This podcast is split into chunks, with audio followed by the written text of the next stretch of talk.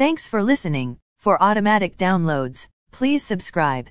As of 7:41 a.m. stock market futures are lower. S&P TSX futures are down 0.9 points to 1318.6. S&P 500 futures are down 20.5 points to 4463. Nasdaq are down 125.25 points to 14,201.75. VIX futures are up 0.3 points to 25.05. Overnight, the Nikkei 225 in Japan was down 164.128 points to 26,821.52. The China CSI 300 was down 130.7 points to 21,874.35. The DAX in Germany is down 92.54 points to 14,191.3.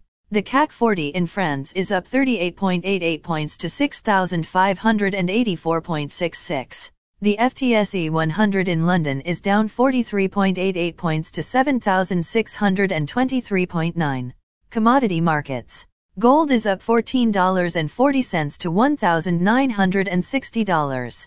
Silver is up 56 cents to $25.38. Crude oil is down $4.68 to $93.64.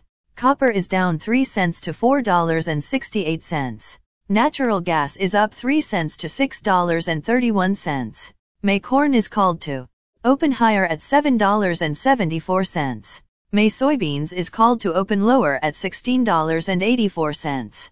May wheat is called to open higher at $10.69. The Canadian dollar is 1.26. Highlights of today's news. Trudeau to make announcement on electric vehicle infrastructure. Elon Musk will not join Twitter's board. Bank of Canada expected to raise interest rates 50 basis points this week. Shopify announces 10 for 1 stock split and certain governance changes. Cryptos decline, Ether down 4%. Again, thanks for listening. For automatic downloads, please subscribe on a podcast app or platform.